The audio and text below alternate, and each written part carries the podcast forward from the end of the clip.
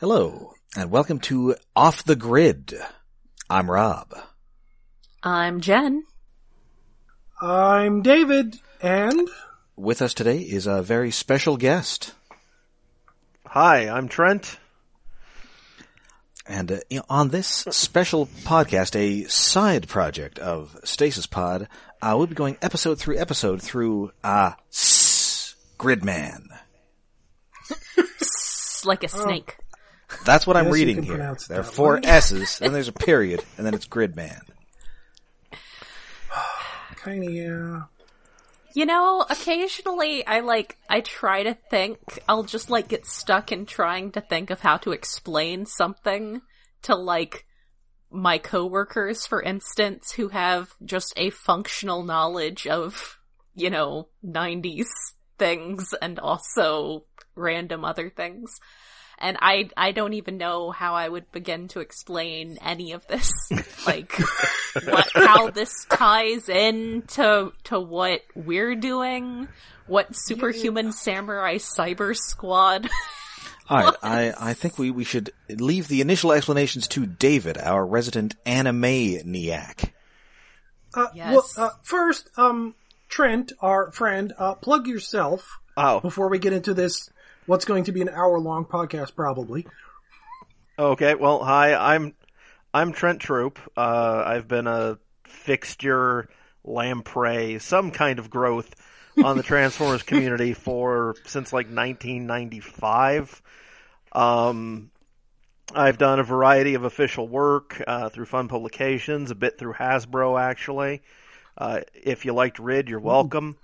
Yes.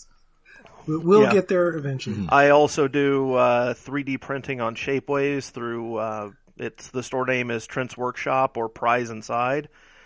And I am also one half of the Isle of Rangoon, which is a puppet-based riff and review series on YouTube. I play which does many weird things. Well, I play several characters. And also a puppet. Yeah, I play several characters. I'm myself. I am the malicious malefactor, and I am Starchibald, who is a sort of neurotic little lizardy, salamandery, froggy type thing. And Greg Seppelak, who a lot of people know as Imp Cypher, he's the other half of the project, and he is the more cheerful of the duo, the bright yellow monster, Sunny Jim. Might I recommend on Isle of Rangoon the Deadly Games episodes, which are an insane treat of a lost TV show that has recently got a DVD release. What the fuck did you do, Trent? I can only hope that that's somehow my fault. Cause it feels like it. Cause I don't know. I was in Walmart the other night and I saw a DVD release of Mutant X. Well, okay, weird things are getting more released, but yeah, the beautiful thing about Deadly Games is that it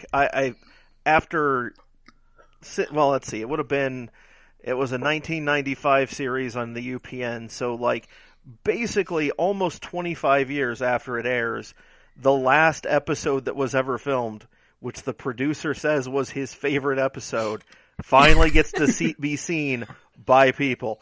And I found out about the DVDs because the creator of the show had caught wind of the reviews and came and tracked me down and thankfully did not hit me with a tire iron, which would be my first guess, but instead he apparently has a great sense of humor about it and gave us a heads up about the DVDs and was kind enough to answer a lot of questions about the production, but I've been low-key obsessed with that show since it aired. You're lovingly poking at it. A show I never freaking heard of, because apparently I got UPN later than that. I heard of it, but only because we had a UPN station here that was one of the two, maybe three channels that showed, I guess two channels that showed syndicated cartoons. Mm-hmm. So I'm sure there were commercials for it in the middle of Exo Squad. Yeah, certainly. Yeah, in case anybody's not familiar with it, it weirdly is relevant to Gridman. That's right. In premise. Kinda? In that, the premise is that, this guy develops this revenge fantasy, video game, and a mad science accident brings the villains to life, and he has to fight them using the esoteric rules of, it kind of plays like a Zork-level adventure game, and the amount of that is not explained anywhere. What are you expecting to make money off the hint line? Wow. So it was one of those shows where the thing was writers don't understand computers well. Actually, that sounds like one where the writers actually probably understood computers for a change. Oh, they don't. They don't. Okay. In one of the upcoming episodes, in one of the upcoming episodes, they actually talk about how big the game was, and it's 4 terabytes. Wow. In 1995. And we know it's 1995 because they reference Bill Clinton being president. So it's not like it's set in a nebulous future. It's set in the now in a 4 terabyte game a year before they introduced the first 1 terabyte drive. On the one hand, that's ridiculous. World of Warcraft is 50 gigs, and that's just huge. But the game itself, as it's played, is just reality. There's no real digital elements. It's photorealistic shit. So it makes sense it would be big, but even for them, that's ridiculously big. Yeah, have fun playing it on your Cray.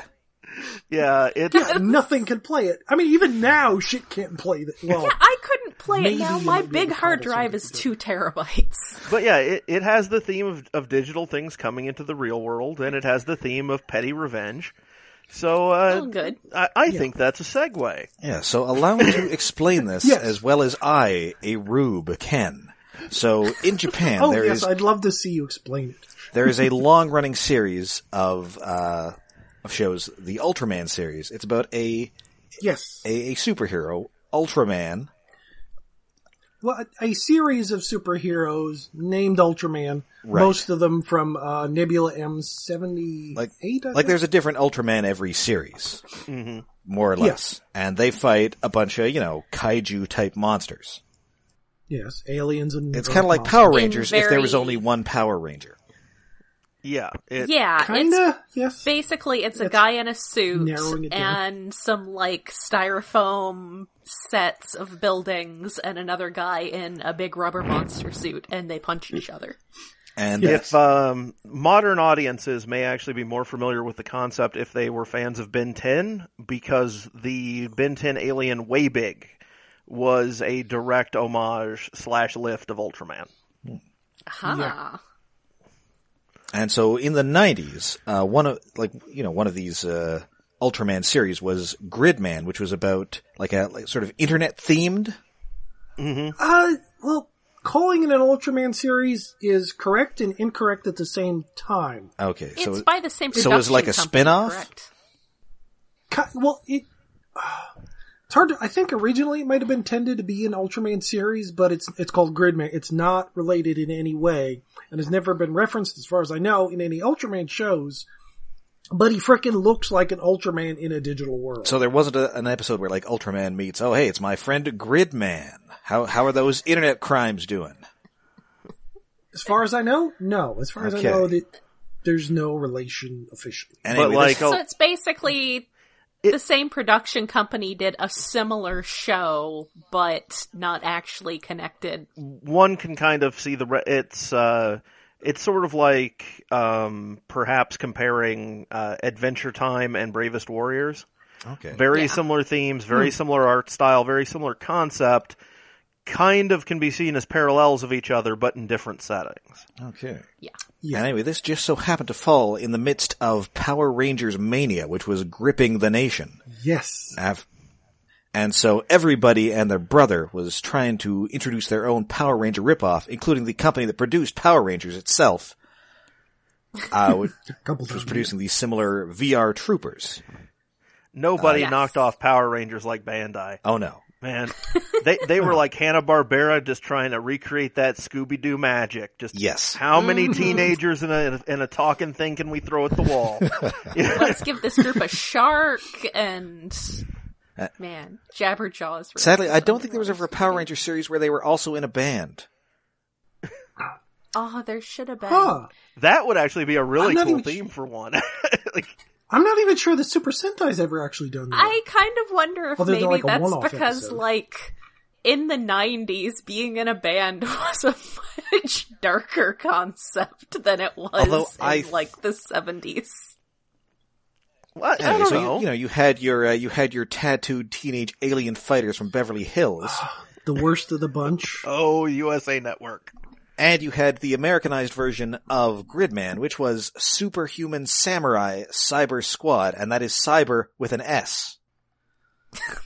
For reasons. Which I would argue is the best of all of them. Because it takes itself just seriously enough. And that was, I believe, that was on a network. They cast Tim Curry. That was, yeah, that had a little money behind it. It had, it was on like NBC or ABC or something on Saturday mornings. No, it was syndicated. Was it syndicated? Yeah, it was syndicated. Okay. But it hit that, the title hit that Teenage Mutant Ninja Turtles sweet spot. Oh yeah. Where it's like, you have already been, by the time you've gotten past the door, you know not to expect anything that makes a lick of sense. Yeah. You're just like, as I remember, the show was kind of like, Boy Meets World meets Reboot. And indeed, it starred Matthew Lawrence, the brother of Blossom's Joey Lawrence. Same hair. Yeah. They've got the family hair resemblance. And, it was him and his teenage friends. The bad guy was voiced by Tim Curry in what I can't remember the show. It wasn't like actually Tim Curry in a suit or anything, right? He was just James Earl Jonesing it. Yeah, he was James Earl Jonesing it over the Japanese footage and the stuff they did for reshoots. And Kilo Khan. Yes, and the opening narration was by announcing legend Gary Owens, a.k.a. Space Ghost. Yes, original Space Ghost. The evil Kilo Khan lives inside computer circuits. Have you guys seen the fan, Superhuman Samurai Cyber Squad opening for Gridman? I did see that, yes. Oh, it was so good. They got this guy that could do a really good Gary Owens. The evil Alexis Kerib lives in computer circuits. I live in computer circuits. And like all great series with extremely unwieldy titles, it had a completely ridiculous theme song. The evil Kilo Khan lives inside computer circuits. With the help of Malcolm Brink, he creates megavirus monsters to attack electronic systems. Meanwhile, a freak accident turns Sam Collins into Servo. His friends join forces in their samurais attack vehicles. Together they transform into the Superhuman Samurai Cyber Squad. Superhuman Samurai. Human Samurai. They're gonna amp it up. Keep some gigabyte. They're gonna rip it up. Our hero always makes the cut. Superhuman Samurai. Yeah, I not to be nationalistic, but I prefer the Superhuman Samurai Cyber Squad music to the opening to the current anime. I mean, it includes the lyrics, we're going to amp it up, kick some gigabutt. Hey, yes. I will, yeah, it's corny. Okay, I'll agree on that, because the new Gridman show theme songs, It's corny. It's corny, but it tells you what you're getting. But it's not as corny as the original Gridman theme song with the chorus refrain of Baby Dan Dan. So who is Dan? Nobody. It's just Baby Dan Dan or Baby Don Don. They're just singing words. It means nothing. He's just this guy. Also, for the fact that the theme song is ultra corny, but it does have like one beautiful line, which is the hero always makes the cut. Which, as a lover of puns and multiple entendre, I find that beautiful. Because of course he has a sword because he is a superhuman samurai.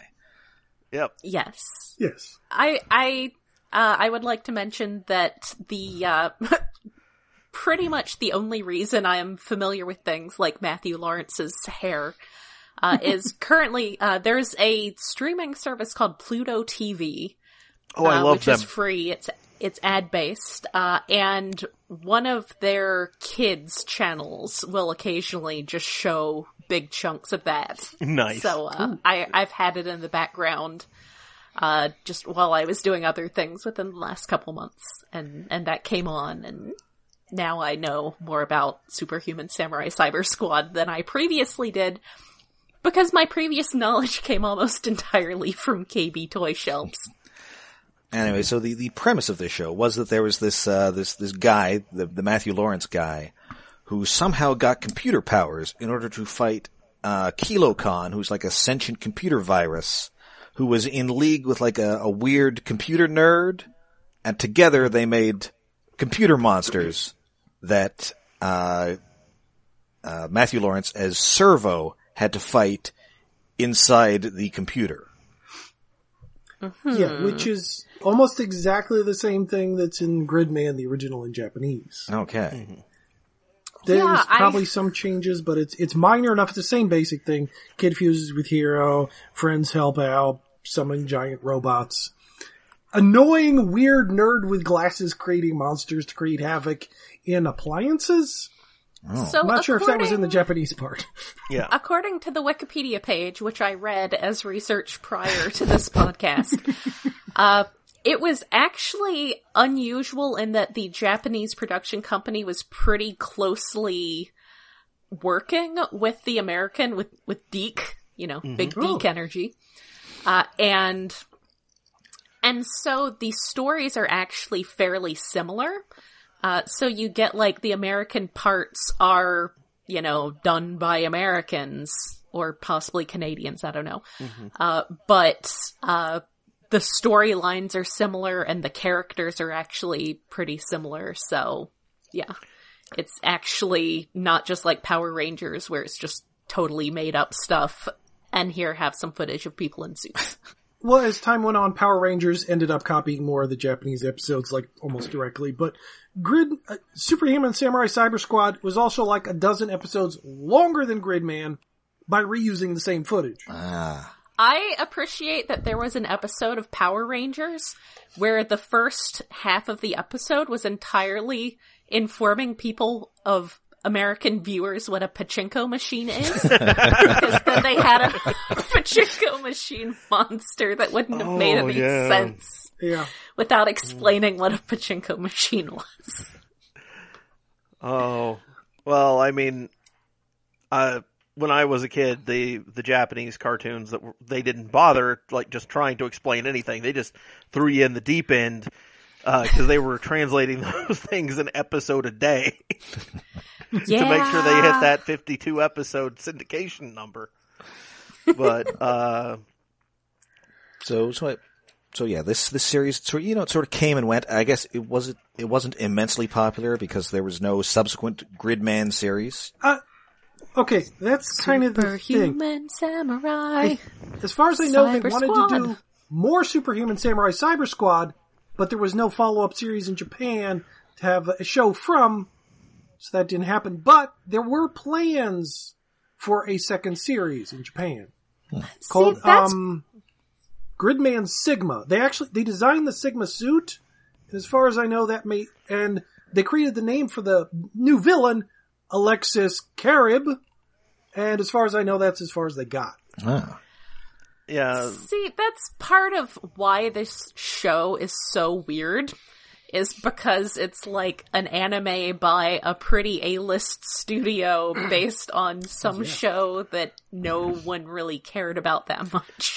It would be like if, say, like a big American animation studio decided just to do like a new series of Inhumanoids or something.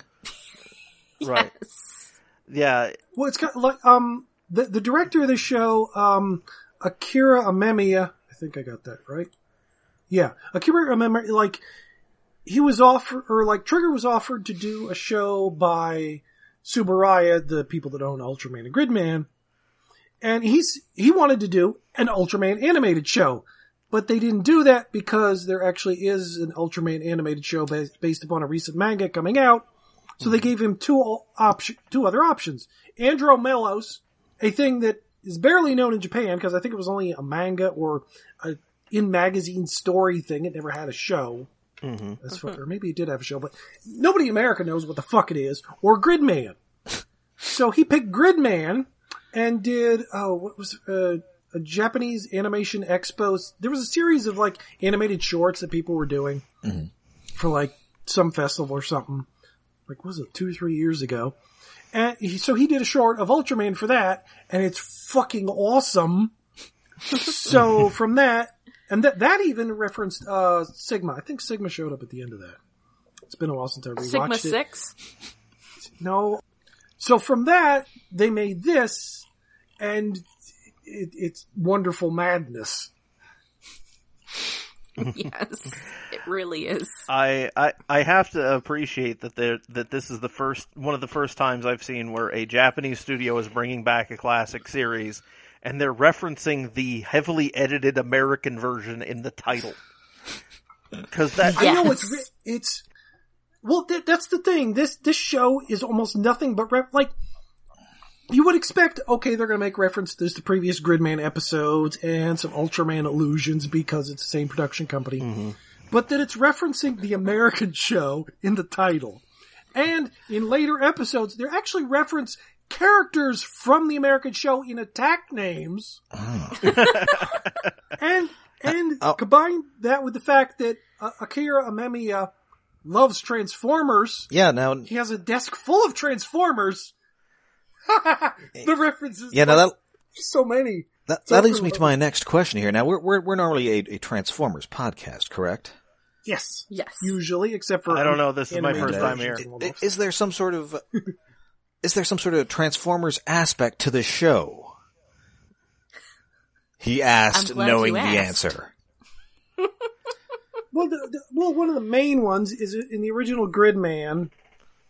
There was one of the combined robots. Trizenon or something. Anyway, one of the robots looked a lot like Optimus Prime in coloration and shape of the head. Mm-hmm. And that was, of course, in the little animated short.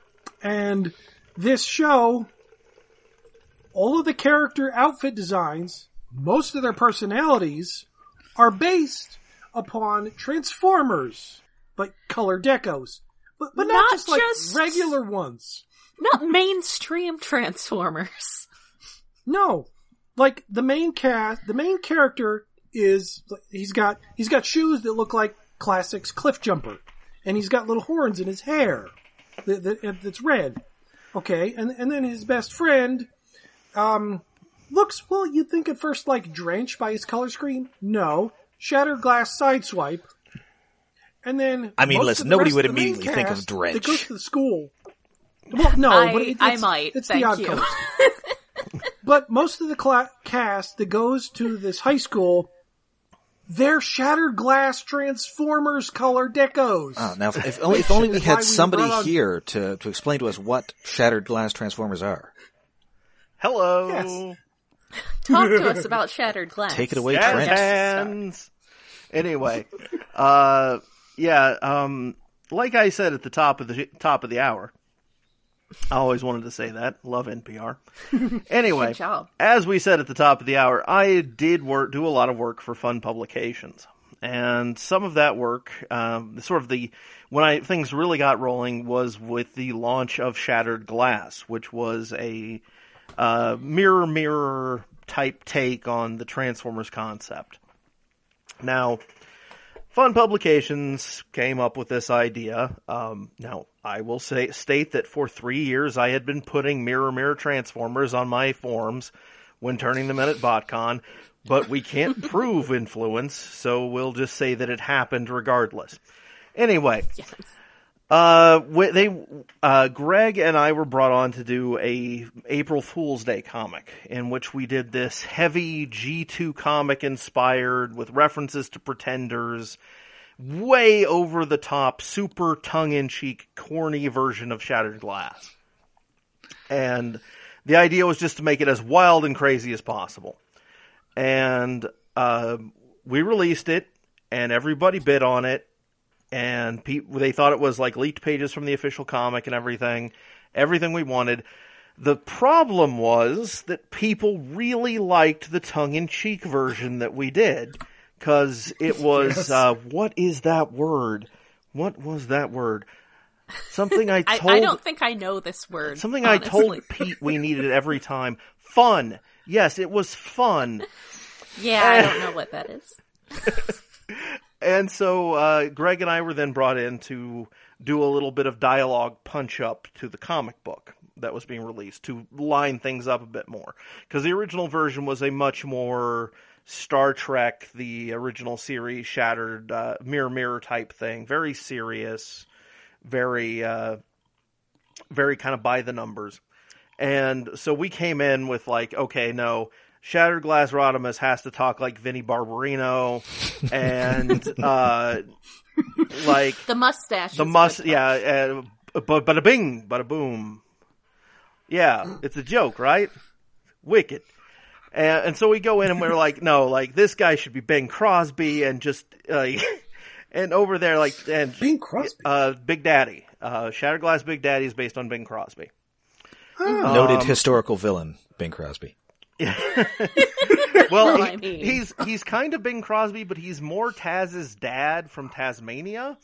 Yeah. I mean, he's no Frank Sinatra. He's never had a man killed that we know of.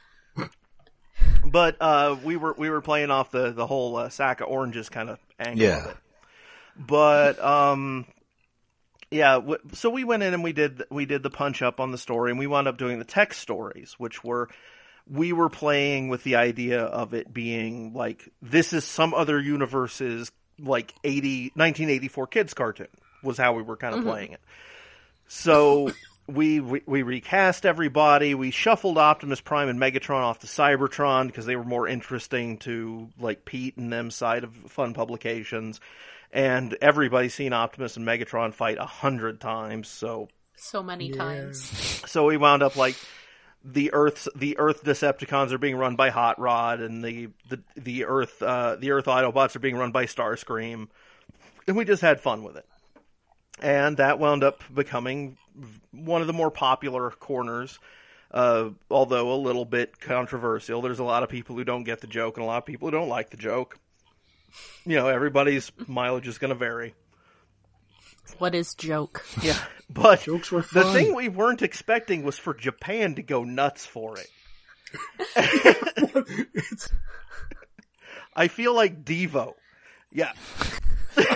Much like Tom Waits, yes. You're big in Japan. Big exactly. Fun. Yeah. That Japan really knows about Shattered Glass is weird enough on its own, but that they effectively take those characters and make a high school anime out of them. Oh. It's mind-boggling. I think this is why spoilers are such a thing. It's because imagine being the first person, or just imagine watching this without knowing that ahead of time and just being like, because you can sort of give some plausible deniability at first, but I think basically, his friend, Utsume, I believe, his friend's t-shirt just like, yeah, that's, it's Utsume, yeah. Holy moly. He has a teal shirt with an 8 on it, which, okay, it's a purple 8, but it has a slash in it, exactly like SG, Sideswipe's like Autobot symbol.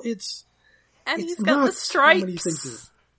Yeah. Okay. He's got the darker green stripes. The main girl's, one of her best friends, side characters, has a little hair clip that is an Energon chip. It's a cyber. It's not key. Altered it out. It's just an Energon chip. It's just straight up cyber key. Yeah, it's Shattered Glass, Starscream, cyber key. Yeah, it's just cyber key. The one that gets me, because this is the, like, they're, because of the way I influence Shattered Glass, like, a lot of the deco stuff that I'm responsible for is repurposings and things like that. Yeah. So, like, the things I can claim kind of direct influence over here are the girl with the Shattered Glass, with the Action Master Thundercracker jacket. I love oh my god, jacket. The best thing in the show. So Action Master Thundercracker being Shattered Glass Thundercracker was from our mini comic. That was one of the things. I wish I had that toy.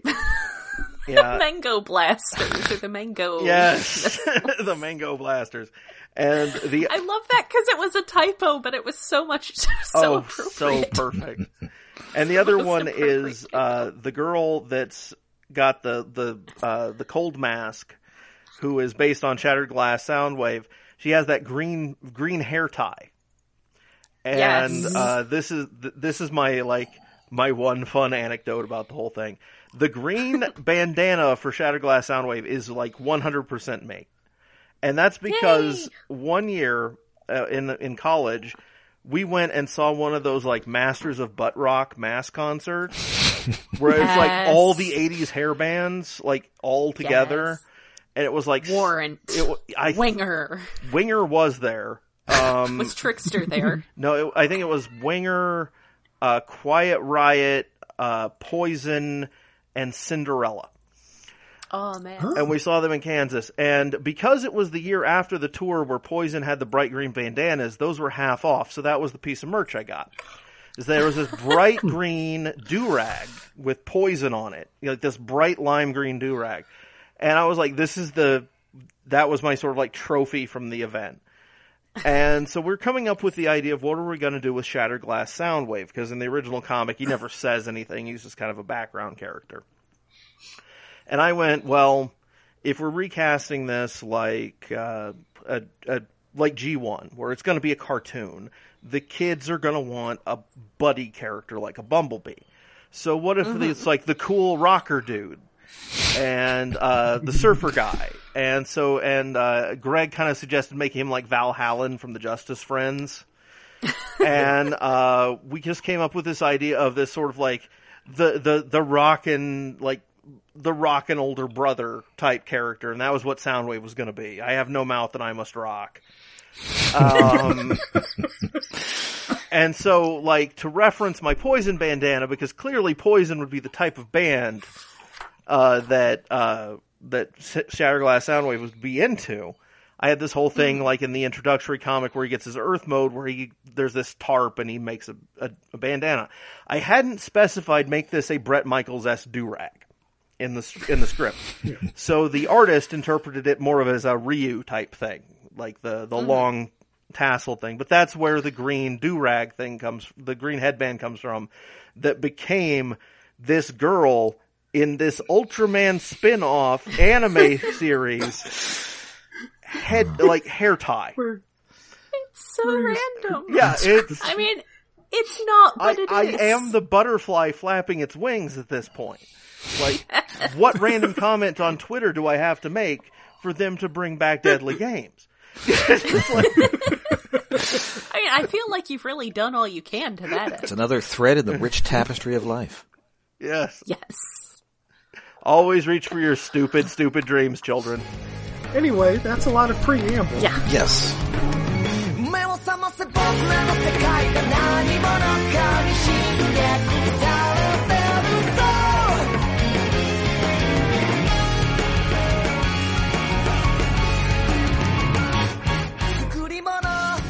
So we will dive into the episode now, which opens with just a bunch of shoes lying around.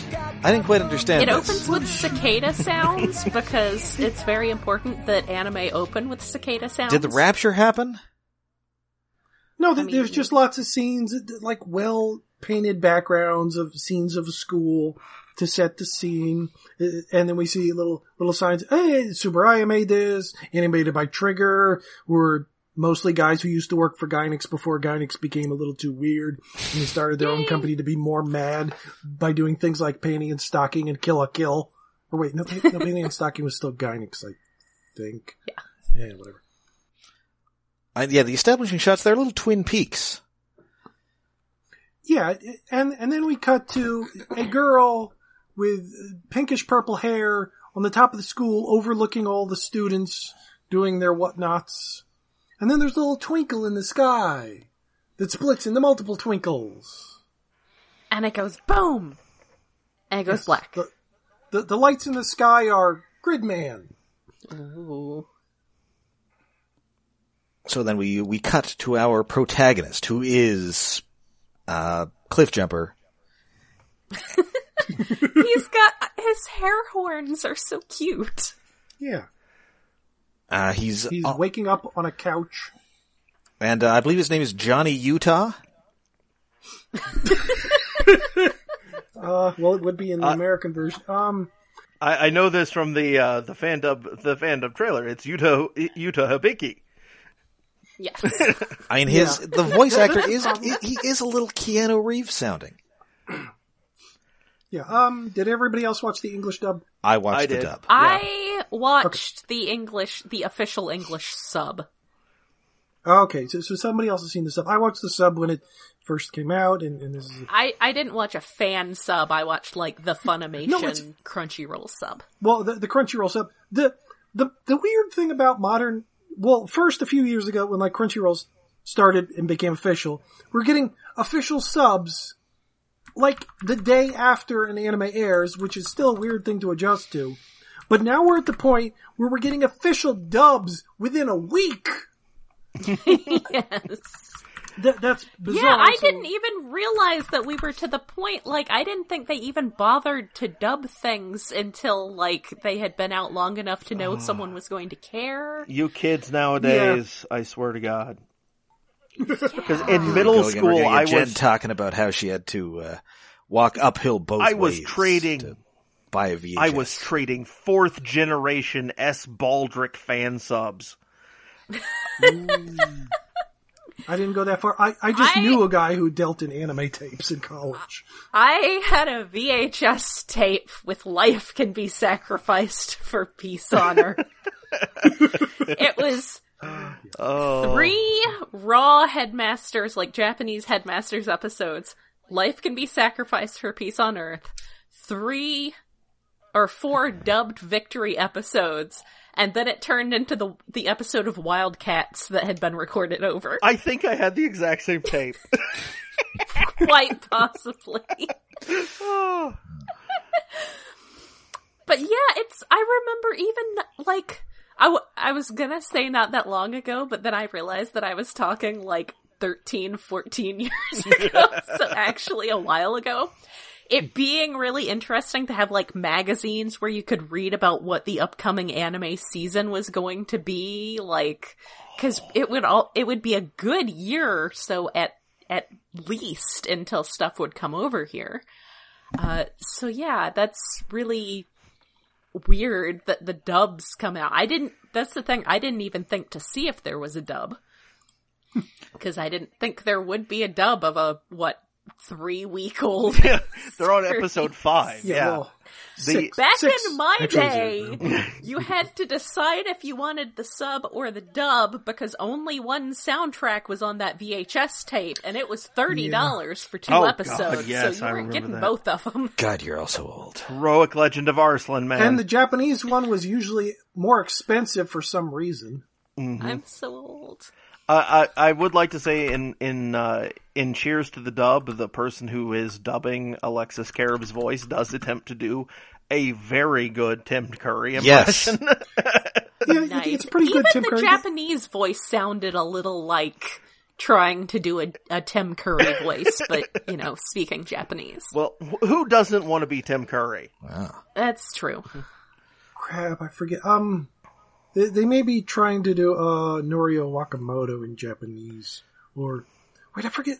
Maybe the Japanese. I don't know. I didn't look up everything. There's so much information. It's hard enough trying to keep the names straight because for the weeks it's been on air, my brain has just been reading the Transformers names and tweeting about those. Yeah, so I mean, actually learning the Japanese names. I have a cheat sheet for that. Yeah, I'm pretty much just doing that. Which was great when you got to the fan service. Oh, yeah. When does that stop on this show?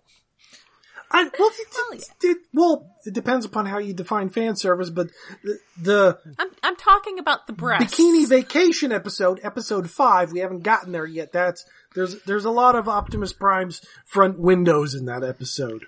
Yeah, episode 5. We're already on Bikini Vacation.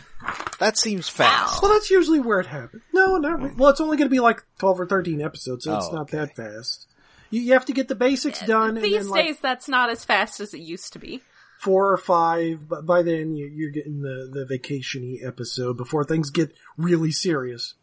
So anyway, Cliffjumper, Yuta wakes up on a couch and looks around, and the girl's listening to, was she listening to music? I forgot in the beginning of the episode. I don't think she has earbuds in at this point. She does later on. But I guess he just collapsed. He has no idea where he is, what his name is, where he even lives. And yep, he has amnesia, and he's on like this girl's couch, and she seems to be, I don't know, tsundere towards him. Very unsuspicious. Maybe not dere, just the soon, I think. She's just like, eh. So anyway, it turns out that they are in where it's like a junk shop or slash antique shop. Yeah, that her mother at least owns. Yeah, you see her a junk shop slash. There's actually a bar in there. It's, like a junk shop slash coffee bar. If they had such things when I was a teenager, I would have been just a pest. Oh my god, I want to open one of those now. It sounds amazing. And what's the deal with this mother and her one eyeball earring? Yes! I think that's a reference to a character she voices in a different show. I think. See, this is just... The one eyeball earring is weird. Such a mass of references. But, like, the girl is a reference to Shattered Glass Soundwave. Or, Shattered Glass Megatron. Right. And her mom is G1 Megatron. Oh, okay. She has an apron with, like, the little belly. The sort of filigree thing? Yeah, well, yeah. No, like, the buttons that were on G1 Megatron's, like, sticker belly. I think it was stickers. Oh, yeah. Like, there was, like, arrows and things. Yeah, they're on the apron. Why? I don't know. Why? Well, it's Christian. Like, every character's like, why is this character a reference? But they're all references. Anyone who gets extended screen time of any type, that's a character from Transformers or something else. So he passes by this old ass Commodore 64 looking computer. It's a piece of junk. It's so antique. Called junk from the original Gridman. It's the same junk computer. Mm-hmm. I figured that is kind of as an old person, I sort of appreciate and at the same time do not appreciate them being like, oh, what's this old garbage? I had one of those new. Yeah, I wish I had one of those when I was in high school. So that was like... Oh, go ahead. Oh, I was just going to say, it's like junk looks like a third of the computers I inherited from my dad. It actually reminded me a little bit, but it was a bit bigger, but there's this old, it was like the first portable computer, and portable should be in finger quotes because it was like 25 pounds. Yeah, like portable meaning you could fit it in a car. Yes, and like it had a front panel that came off and that was the keyboard, and it had a little screen, and it had the two floppy drives next to it, and I had one because there's a house near me where it wasn't a yard sale so much as just someone who had taken over the house was cleaning out the basement and putting things on the front lawn. So I just carried it off. And that's a little of what it reminded me of, but bigger. Mm-hmm.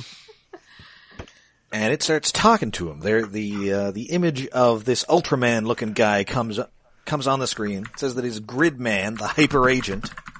Yes, the title of the original show. And he's not in Gridman colors. He's in sort of Decepticon-y rollout colors with purple and teal. Yeah, I was thinking. Well, I guess what's his name? I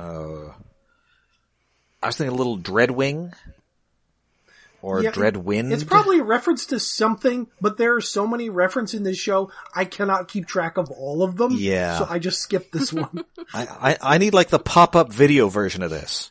Yeah. And trying to trace what the Transformers reference is with white, purple, and teal. Yeah, that's... Yeah. It's a reference to the year 1988. Yeah, pretty much. I was gonna say, especially when you get a series that's like drawing so much from a particularly like G2 influenced series. Yeah.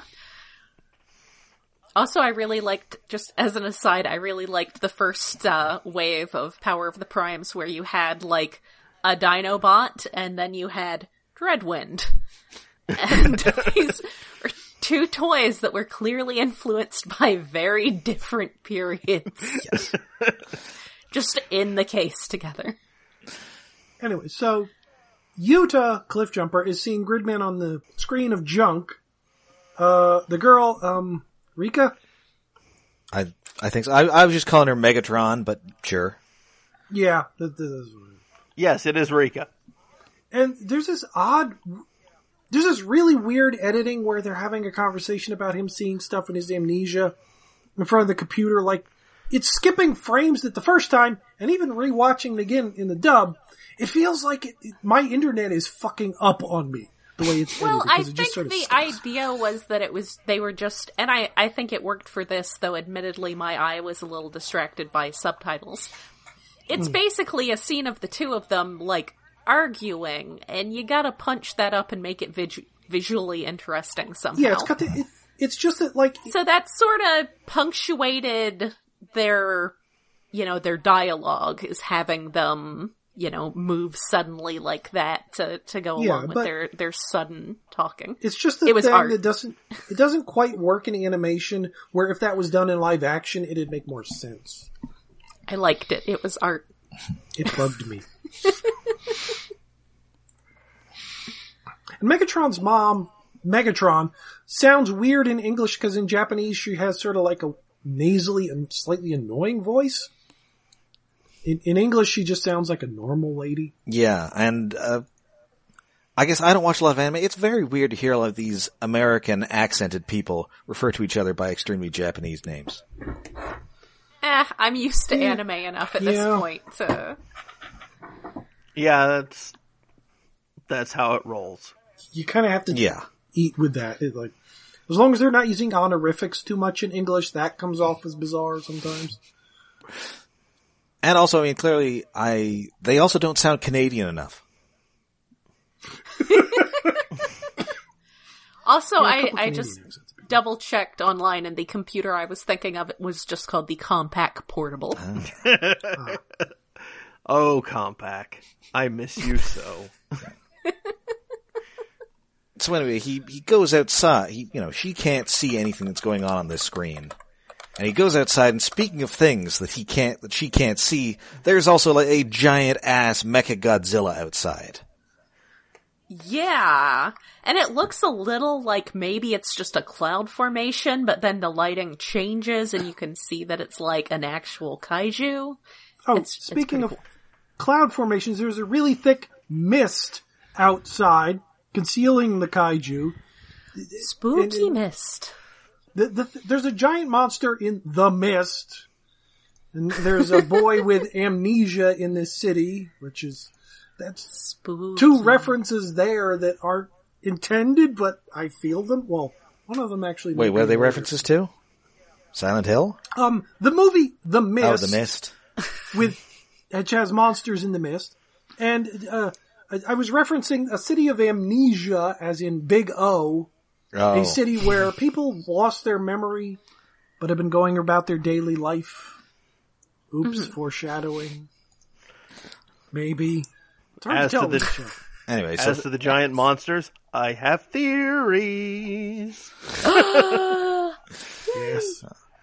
Well, Rika's theory is that this guy has a head injury or something. He's just tripping balls. Yeah, she takes him to a hospital. Yes. That is a reasonable assumption at this stage. Hospitals close? Yeah, apparently they do in Japan. That is just nightmarish to me. Yikes. It's like, sorry, you had a heart attack after 10 p.m. You're fucked. And there's talk of an insurance card, which I won't bother looking up because that'd probably be weird. But this is an anime where somebody actually has an injury. And one of the things when they continue acting weird is like, oh, let's take you to a hospital. They're actually being sensible in an anime. I don't know what you're talking about. That's not a thing that happens. I know. There's been a couple episodes where they do the reasonable thing, and it's like, this is not anime. People are actually talking to each other. And as a citizen of the Soviet Republic of Canada, I can attest to the fact that we do all have health cards. Yes, although we don't call them insurance cards. Yeah, I don't know if that was a translation thing. I just thought it was because no Americans have insurance, so you don't know how to pronounce it correctly. Actually, well, Japan does have a private insurance system. Oh. Ah. I figured it was because that Americans don't understand the concept of being able to get healthcare without insurance. So, if he's getting healthcare, then he must, whatever card he has must be insurance. Anyway, the we don't actually see inside the hospital, but they just let this complete amnesiac back onto the streets. Hey, you'll be fine. It's fine. You remember how to go to the bathroom, right? Yeah, you're fine. I mean... yeah, he probably just like, well, okay, we'll get to something else that seems entirely normal from my experience watching anime and also kind of messed up about Japanese society, but we'll get to that. Being in the next a couple scenes where we find out about his home situation. Yeah, so they grab a bite to eat, get a couple of donuts from fake 7-Eleven. Oh yes, 721. We get a close up of Cliff Jump or their feet, and we see Cliff Jumper's feet, sneakers, are G1 Cliff or well, classics. Jumper colors. They have the little headlights. It's ridiculous and adorable. I kind of want those shoes. Well, I want G2 Thundercracker's jacket, and I want those shoes. Oh, I need that jacket so bad. Japan, please sell us some ridiculous merch like that. You love doing things like that. I want that jacket so bad. I'll pay like over $100 for it. Anyway, 721, which, it's 7-Eleven. No, it's not just a 7-Eleven. There's an Ultraman, Ultra 721, which is sort of a remake of Ultra 7. Aha. So there's just more and more references. Yeah. Anyways, anyway, because they're eating donuts here, I assume that in the Japanese original, they're actually rice balls.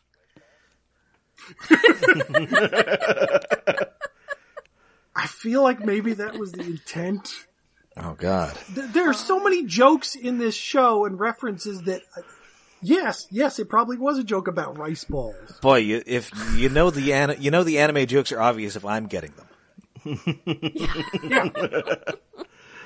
Like if anything, any reference seems at all plausible in the show, I just have to believe it at this point. There's a Megatron apron, for fuck's sake. Yeah, I want that apron. Anyway, they're being followed. There's just this pale Jack White looking guy kind of hanging around. Staring creepily at them. Yeah. And he's hunched over and he's got like 3 swords strapped to his back. And he's all got like dark circles under his eyes. And he's his character he's got the like upside down D eyes, you know? As you do. He's definitely on the dope. He kind of feels like he's from a different anime in his design. Yeah, this doesn't really seem like the kind of world where people are just wandering around with swords. Yeah, he's a little bit more retro and feels like he's from Lupin or something. Maybe he seems almost like perhaps he's an homage to something with a very different aesthetic. My first thought was that he looks kind of like that one member of Gorillaz. Yeah. He does kind of look like Murdoch. Kinda. I can see that. Yeah. But, he's... Okay, the kids are all references to Shattered Glass because they go to the same school. This guy has another association, find out in future episodes, but, he's based upon a Transformers live-action movie, Dinobot. He's Slag/Sludge. Which is an odd choice. That's a very odd choice. It is. Well, it's less odd when you get to his friends who are based on the other Dinobots. I mean, it's weird that you would pick those Dinobots. Yeah, well, I can see that. They have some identifiable things that work well. Like, I love Grimlock's design when we see him. Mm-hmm. The big face thing. Yes. It moves when he talks. It's so good. Anyway, this guy, he checks it. This girl checks his phone and she finds his address. And by talking to one of his friends on the phone. Yeah. Because apparently, hey, he has friends. And he gets there, and it turns out his parents are on a business trip for 3 months. And he's just been left home alone. Yeah, the trope of absentee parents is such a weird thing that happens in so many anime. Very unsuspicious. I mean, yeah, there are two instances that I can think of possibly references to each other. One referencing the other in magical girl anime of like a teenage character who just lives alone because she's an orphan. Yeah, like, do they not have child protective services? Well, speaking of like magical Madoka, like when we see her parents and they're integral to her character, it's like, this is so refreshing. That never happens. Yeah. Well, that mommy is as an orphan. Well, moms, yeah. But she may be, that may be an homage to Sailor Jupiter, who is also an orphan who lived alone. Oh. Which is why she liked cooking for all her friends. That show, man. I mean, I choose to believe instead that his parents are like secret agents or something. This is like Richard and Mary Parker. Nothing is like Richard and Mary Parker. Not even them. Listen, they're secret spies. They're going to turn up much later, but it turns out they're going to be robots. Yes. Or blob things, or clones. You don't know. So, yeah, he goes to school where, again, still amnesiac. That's really gonna impact his grades. We get all sorts of eerie establishing shots. Yes.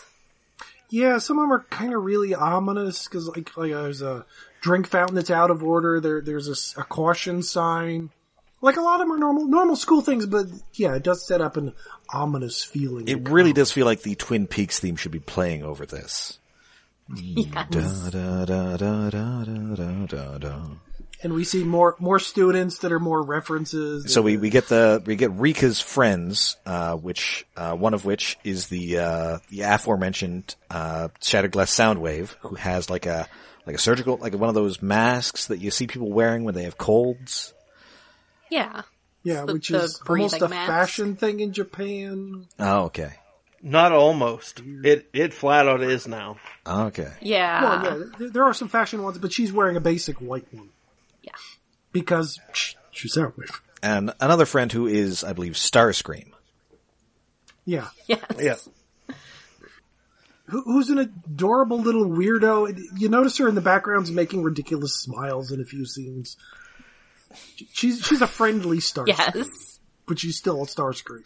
They're very cute. That's Shattered Glass Starscream, so, you know, she can be friendly. I'd say that she'd pretty much have to be. Yeah. Yeah.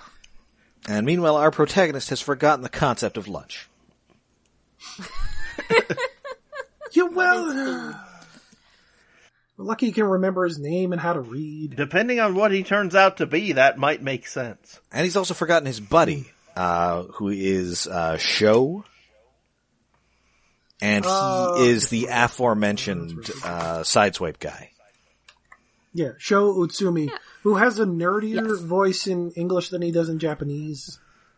Aww. I guess it kind of works for his character, because he's an Ultraman nerd. Right, Ultraman exists in this fictional world. Yeah, well... Yeah, as fiction, correct? Yeah. Yeah, since Gridman isn't actually Ultraman, it makes sense. Ultraman is a TV show here. Multiple TV shows. Yeah. And so, you know, they get reacquainted. He mentions Gridman, trying to figure out, you know, what's the deal with... Nobody knows what a Gridman is. And also, he's forgotten his lunch, but good news, it is here that he's acquainted with the creepy pink-haired girl from the beginning, who is... Akane Shinjo. Yes, she is both beautiful and brilliant, and she brought him a special dog. Yes, which is, it looks pretty special. Well, it's a hot dog. It's on a hamburger bun, and it's got what appears to be a slice of hard-boiled egg on top of it. Yes, all of these things are true. in Japan are weird to begin with. Wait, let me see if I... And it's wrapped in plastic, so it's clearly cold. Yeah. I did a little bit of looking up in hot dogs in Japan, and it always confuses me. Like, there are hot dogs in vending machines in Japan, but this hot dog, specific hot dog, is a reference to the original Gridman. Oh. This hot dog is in an episode, and it inspires them to design the sword and shield that Gridman uses. Good lord.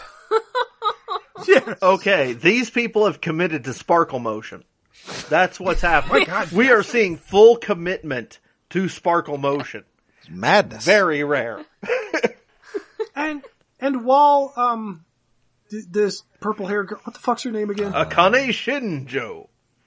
Akane, while she's giving Yuta the hot dog hamburger concoction thing, because she has an extra, she's doing a Baltan pose with her hands sticking out of her sleeves in little pinchies.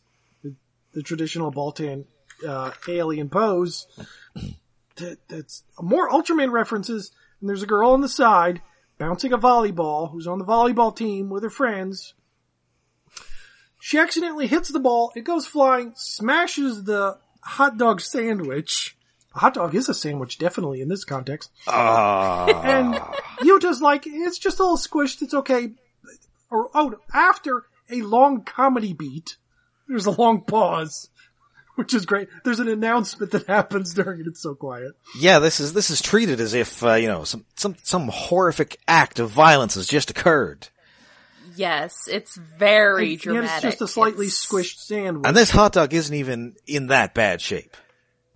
No, it's still cold. I mean, and it's been desecrated with a hard-boiled egg, which I find completely distasteful. It's got lettuce and onion and a giant egg on it, which is weird, but apparently that's a thing they do in Japan, or at least at Japa Dog in Canada. I wouldn't turn it down. No, it looks good. I don't care for hard-boiled eggs. Aww. Oh, I love them. But they're so bland. They taste like egg. A deviled egg would be better. You don't like eggs. I don't care for them. Well, I don't like some weird things, so I'm not one to talk. What are you, my mom? But there's a long beat, and Yuta's okay with this. Akane is kind of angry, and another student's like, damn it, why'd you do that? Why'd you do that? What? It sounded like somebody fell down there. David, are you okay? Uh-oh. Oh my God, I think he's dead. Oh dear. Yeah, no. Hello, yes, are you okay? I'm so excited. He has risen. Died. He has risen indeed.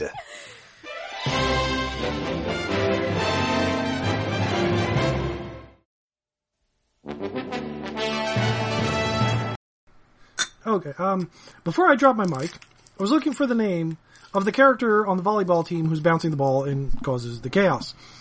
You mean Psykill? Damn, her name is, what's it, something Tonkawa? Mm-hmm. Tonka is her name. Aha, toy company reference. There's a lot of them.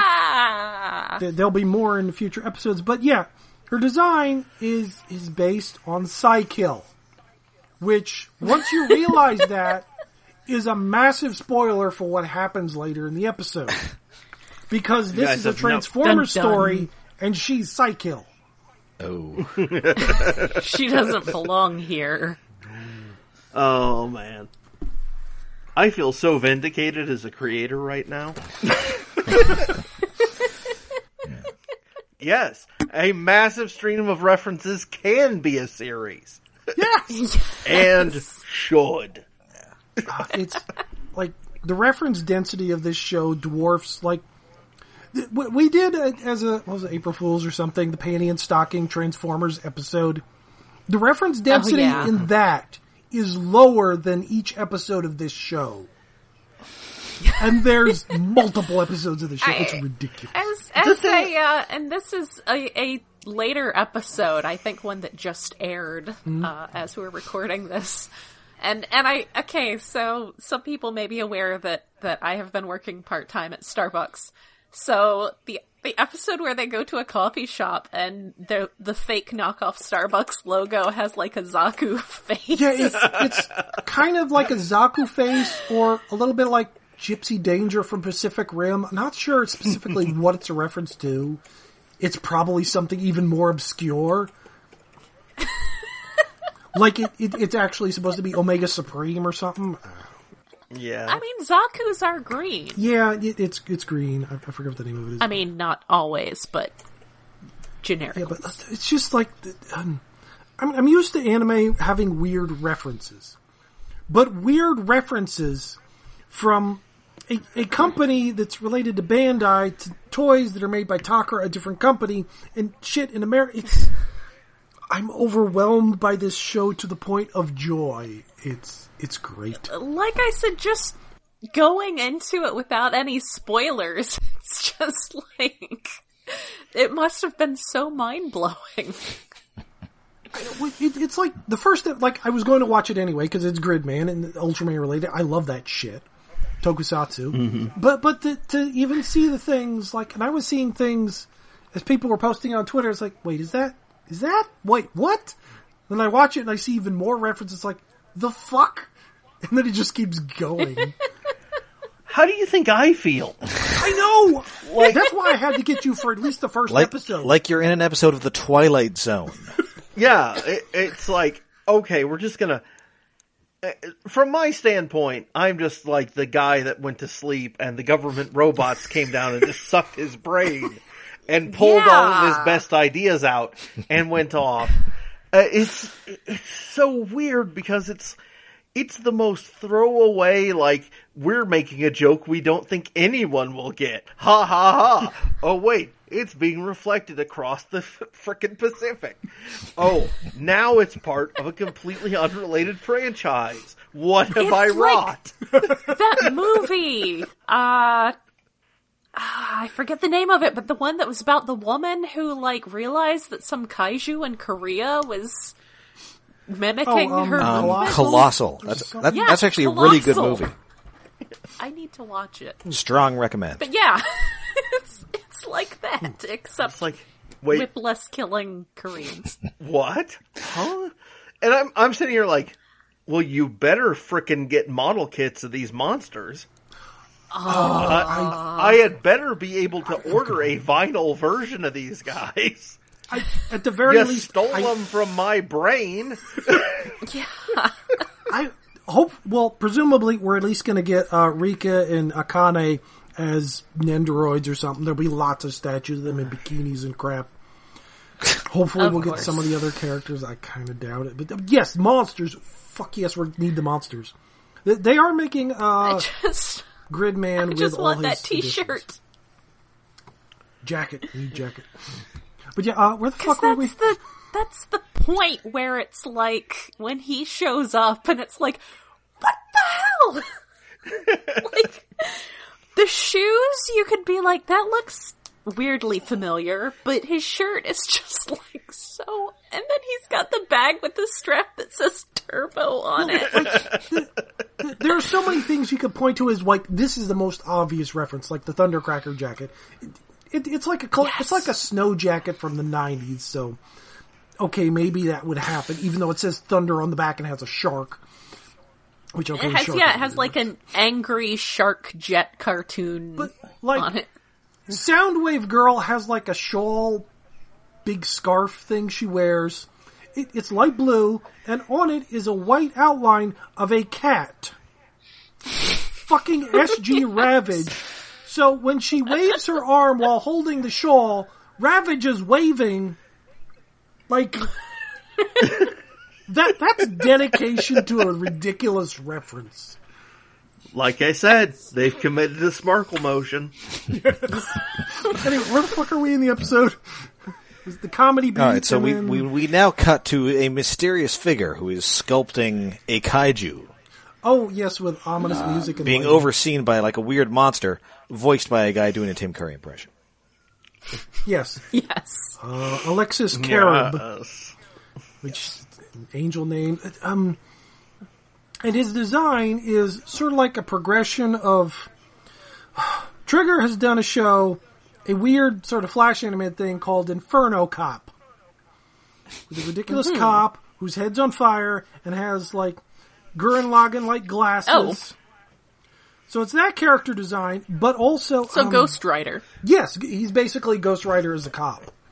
But there's another series they made called Lucario or something, where that design became a chief bad guy, but it was like pointier and angrier.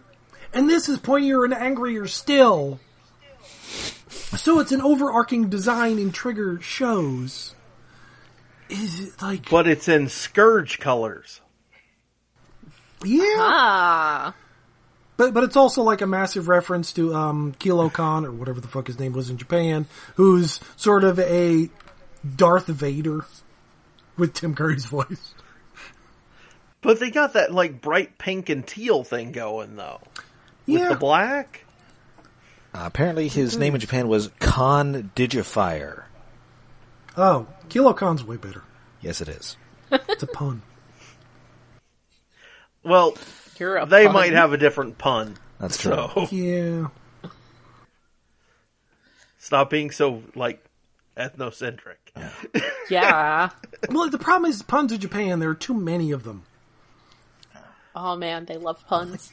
Everybody's name in this show, besides being, like, toy references, are also puns, probably. So we go back to the junk shop. Her mother is upset because they came in through the front door. And she was hoping for a customer, because this place apparently does no business. Well, because who doesn't need coffee and also one of those waving cat statues? I would spend all my time at this place. Well, the waving cat statue is going to be in there anywhere. There's like a jukebox and a weird toaster just sitting around. But is there a pachinko machine? Probably in the back somewhere. That's fair. Sitting right under the crate of episode set up to explain what a pachinko machine is, so we can air this in the United States. Yes. And just about now, an actual kaiju attacks. And it is like a weird, goofy dragon thing, and I really appreciate that it has been apparently animated to look like it's a guy in a monster suit. Yes! I love the whole thing. Can I just say that I appreciate that this is a slapdash monster that has been thrown together by the villain, and its fingers and toes and bits of its horns are armature wire. Yes. It's dedication to making a ridiculous monster. It just stares dead-eyed ahead because it's, like a guy in a rubber suit. Yeah, it's a guy in a rubber suit. It's not finished. It's amazing CG that looks close enough to actual animation cells that... Actually, there probably are a few animation cells for some things it does, but...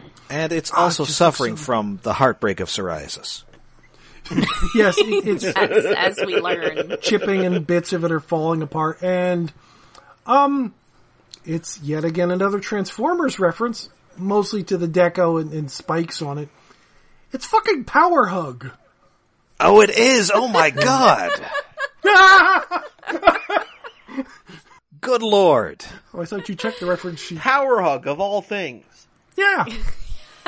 I mean, like, Retrax not only are we dealing with a Transformers fan, we are dealing with a hipster Transformers fan. Yes. The worst kind. I mean, I will say that Retrax is legitimately one of my top 5 Beast Wars toys. All the Season 2 villains will be based on unreleased colors from the 1985 McDonald's promotion only in St. Louis. To be perfectly honest, I'm waiting for Under 3. Does a freaking lion head just fall out of the sky? Yeah, that would be appropriate. Be very Evangelion, really. Yeah. Oh, man. I mean, I'd say I'd want to put money down on it, but there are so many possible obscure references that could happen. Like, that may be like 15th on the list. I mean, if it's a giant head, I just want it to be Zardoz. Well, then it'd be, what's the Megatron head mode called? Oh, the Grand Maul. Grand Maul, yes. Yeah, that'll probably happen. God. The spark is good, the penis is evil. All bets are off at this stage. So, yeah, this is It goes directly for this high school where we just cut to this careless volleyballer just hanging out, cut immediately to her fiery death. Pretty much. I mean, it's not like explicit, but she's there, and then there is explosion where she was. The school explodes. Boosh. Yeah, no, this isn't Terminator 2 or anything, but she's clearly dead. Yes. And I forgot to mention earlier how she said that she would, she would reflect on this mistake, and then immediately said, okay, I've reflected now. That was pretty cute. Cycle is so adorable, and she's gone. Alas, poor Cycle. And it is not stopping at the high school, though. It is tearing up the town. Like, there is a ridiculous amount of property damage here. I guess this is their homage to Michael Bay. Or, like, every kaiju thing ever. Yeah. What you can get away with. Destruction. This is some serious Bayhem. Yes. And at this point, Yuta Hibiki is merged with Servo. Yes, he gets sucked into the computer. He turns into a wonderful animation smear. Yes. And now, once he is in the computer with Servo, his friends can actually see what's going on. Well, his friend and also that girl they hang out with. Yes. He does not appear to care much for either of them. No. You just gotta understand the tropes, man. Yeah. Someone has to be the tsundere. Old computers are scary. They can suck you in. Yes, old computers are terrifying. God, this reminds me of so much Digimon Season 3. Ooh. Yeah, I can see that. I mean, old computers are kind of scary. And yeah, his friend is very excited about this because it's just like, the Ultraman series, and she's all, like, thousands of people are dead. Yeah. I gotta say, as someone who's done 3D animation, this is very impressive. Good job. Yes. Because, he merges with Gridman / Servo. They go out, and he has a big fight with the monster. Which is really what you would expect from 3D animation at any given time. Yes. Yeah. And there are some very good, like, shots that are clearly, because there's that one shot that's, like, in every kaiju giant robot person guys in suits thing. That's just the straight-on shot with the city, and then the good guy is on the right and the bad guy is on the left. And, like, even the more recent US Godzilla had some shots like that because that's such an important thing. And by important, I mean, I don't know. It gives you a layout of the battlefield. Probably because of low production costs. Well, yeah. I'm assuming it's because of low production costs, like, limiting their camera angles. Yeah, well, you have a few good up shots to show how big they are, and then you have distance shots to show them off in the battlefield. And then you have SG Sideswipe pick up some real gear binoculars to see the fight. Oh, that's right. That's what those are. My God, this is ludicrous. Which is also, by the way... Drench's G2 weapon. Yeah, those colors. Same colors, same shape. I didn't realize that. They managed a double reference. Uh-huh. And a pair of binoculars. I'm gonna have to go back and rewatch this with the dub so that my eyes are not having to go even for a moment down to read the text. The dub voices are actually really good. Yeah, I thought they were quite good. Yeah. I usually don't have problems with dubs. Anytime anyone complains about dubs, I bring up Headmasters. You don't understand a bad dub. Let me tell you about a bad dub. Was this dub, in fact, performed by the only 3 English-speaking people in Singapore? No? Then you're okay. Did you pay $60 for the privilege? Yes. 'Cause I did. Oh, man. At a Suncoast Video.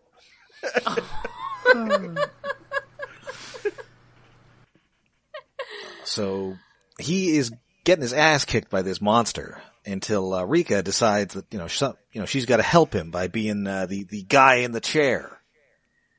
Yes. And yelling at the computer is not helpful. Time for her to be the oracle. Yeah. No. Hey, honestly, computers that old didn't usually have microphones. No. Mm-hmm. Yeah.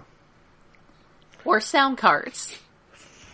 I didn't have one with a sound card for quite a while. And there's an odd thing, although it makes sense because it's easier in animation, but it just seems weird. The keyboard doesn't have any letters on it of any kind. Yeah. It's just blank. It's either worn out or one of those, like, edgy hipster ones that are like, I don't need to have my keys labeled because I'm such a badass with my mechanical keyboard. Anyway, so they quickly type and tell Yuta to attack its neck, which is crumbling. It's its weak spot for massive damage. And then the theme song kicks in during the fight. And yay! Gigabutt is kicked. Yes. Yes. So there's a stat screen during the power-up. Yeah. Did you notice that with the stat bars? Like, what did those... I was sort of thinking that they were the Headmasters ones, but I don't think they're... Because doesn't that have int? Maybe. Yeah, the power was going up. I think intelligence. Power. They're flat out the D&D stat. Oh. Yes. I mean, it's strength, dex, con, and pow. Yeah, so, like, up through the first three, they're D&D stats. Yes. They're also the first three are ones that are frequently used and, or I think have been used at some point. I don't know if World of Warcraft ever got Constitution, but it definitely had strength and dex. Mm-hmm. So he destroys this monster. He gets punted back out of the computer into reality. And everybody just takes a moment to process what's going on, and Rika just wants to go to bed. She's done. I mean... She's had to deal with monsters, amnesiacs, virtual reality. Yeah. I mean, she is done. And you really can't blame her. And yeah, the news is reporting on, monsters. Their school was destroyed. Nobody... YouTube user Soundwave gets on the TV. She has a blog. Hey guys, my school was just destroyed by a monster.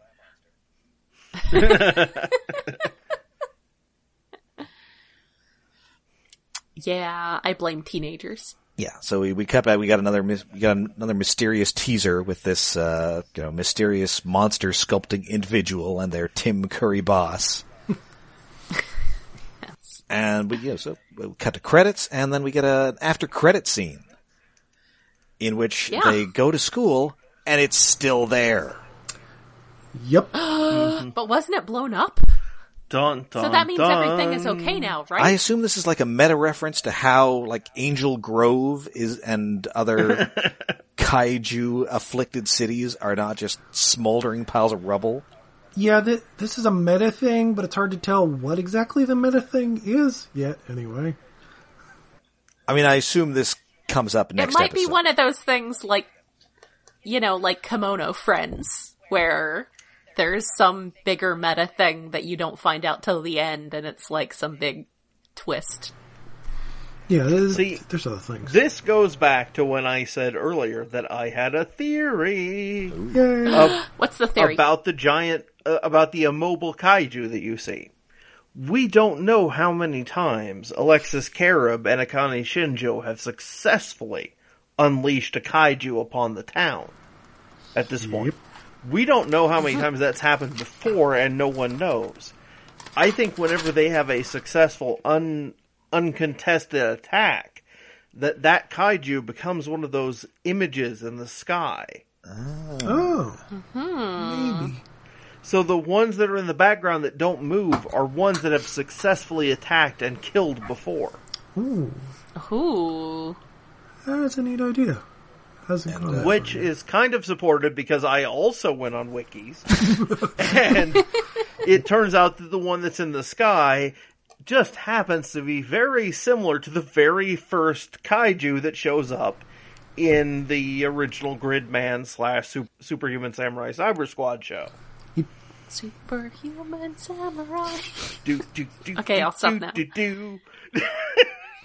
Cyber Squad. Yeah, I'm using that theme song, of course. How could you not? We have to sing. We'd have to learn all the words. So that's my theory on the Sky Kaiju, though. I think that's entirely plausible. That they're the ones that have successfully attacked in the past. Because it would be narratively unsatisfying if this was the first time they had attacked. Yeah. Clearly, stuff has gone on before. Yeah. Yeah, because... I mean, he has amnesia. Akane's annoyed that somebody showed up and screwed up her plan. Mm-hmm. Mm-hmm. And in fact, so clearly she's done it in the past. Yeah. And I in fact have a theory of my own. Oh, go for it. And this is based on having seen none of the subsequent episodes or knowing anything about much of anything. But much as Cliffjumper in Shattered Glass is displaced from another universe, he is from one of the versions of this city that was destroyed by Kaiju and has crossed over into this one, which is why he doesn't remember anything. Except he has amnesia. It's just like Bravely Default. Yes. Yeah. I don't know what that is, but okay. That's okay. It's an RPG. Okay. Yeah. It does seem clear that Yuta isn't from this world in some respect. He doesn't even go here. Yeah. It seems really convenient that his parents just happen to be away on a multiple months long trip. It's like, I have a theory. My theory is that if you die in the game, you die for real. Spoilers about next episode? Yes. Oh.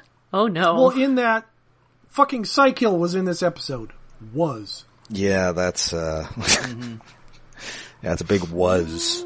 Yeah, which is well in the opening of the next episode. It kind of gives that away. Yeah, nice cracking glass. Not to give away any kind of spoilers, but I do think it's interesting that like when I was a kid, when the giant monster attacked, you just were like, yeah, sure, of course the city's going to be rebuilt by next episode.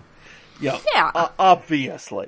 And apparently, because the internet ruins everything, that now has to be taken into account in the series premise. Yeah, well, but in a way that makes it sort of like cosmic horror in that, no, this was fucked up, and why is it fixed? What the fuck? Reality has no meaning. Oh. Because you can't... Man, I love it when reality has no meaning. See, I don't understand fun, but I understand reality has no meaning. Look, all I'm saying is that when some of my coworkers found out my middle name was Joy, they thought it was hilarious. Oh.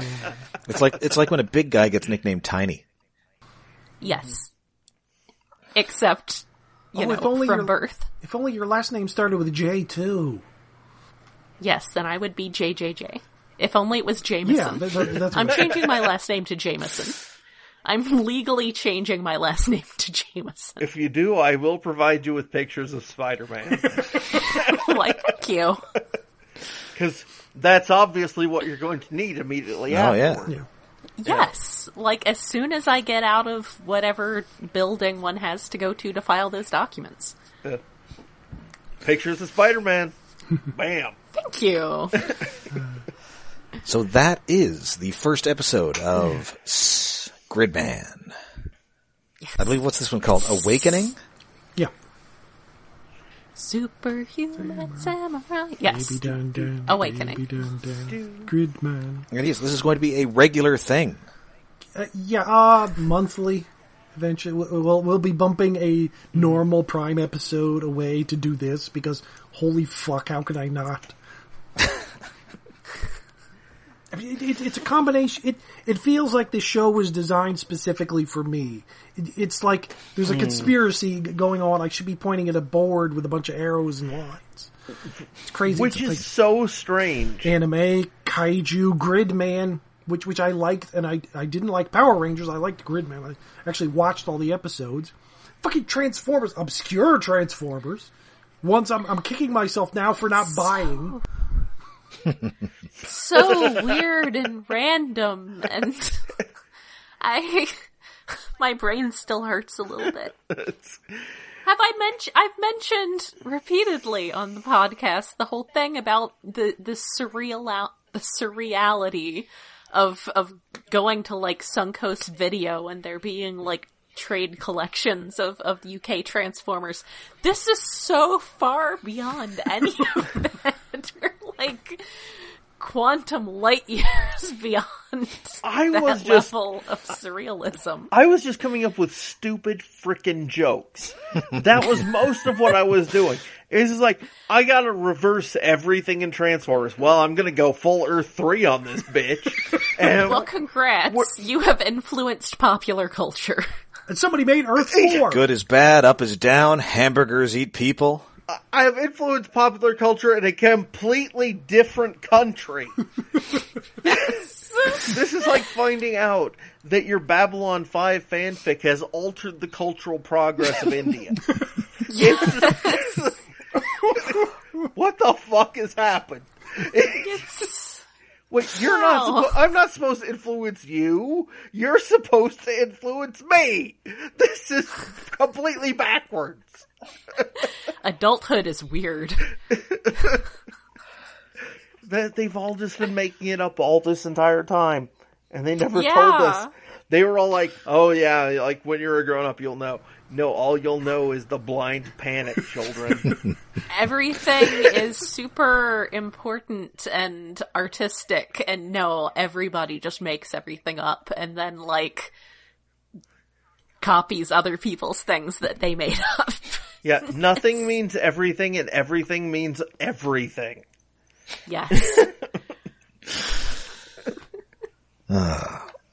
So please join us next time. Trent, thank you so much for joining us on the first leg of this completely insane journey. Please. Yeah. And before you take off, is there anything else you'd like to plug?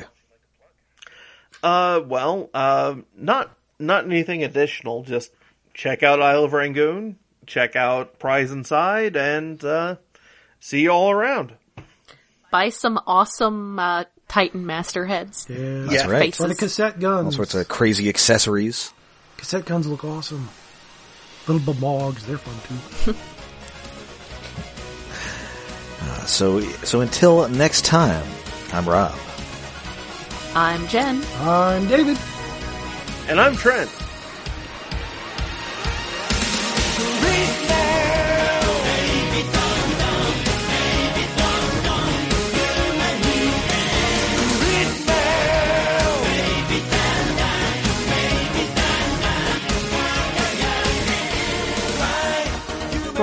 Okay. I have hit record. Now let's hope my internet does not fuck up on me.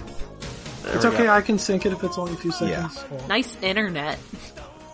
My main problem... Well, it was out this morning, I think. It was snowing again.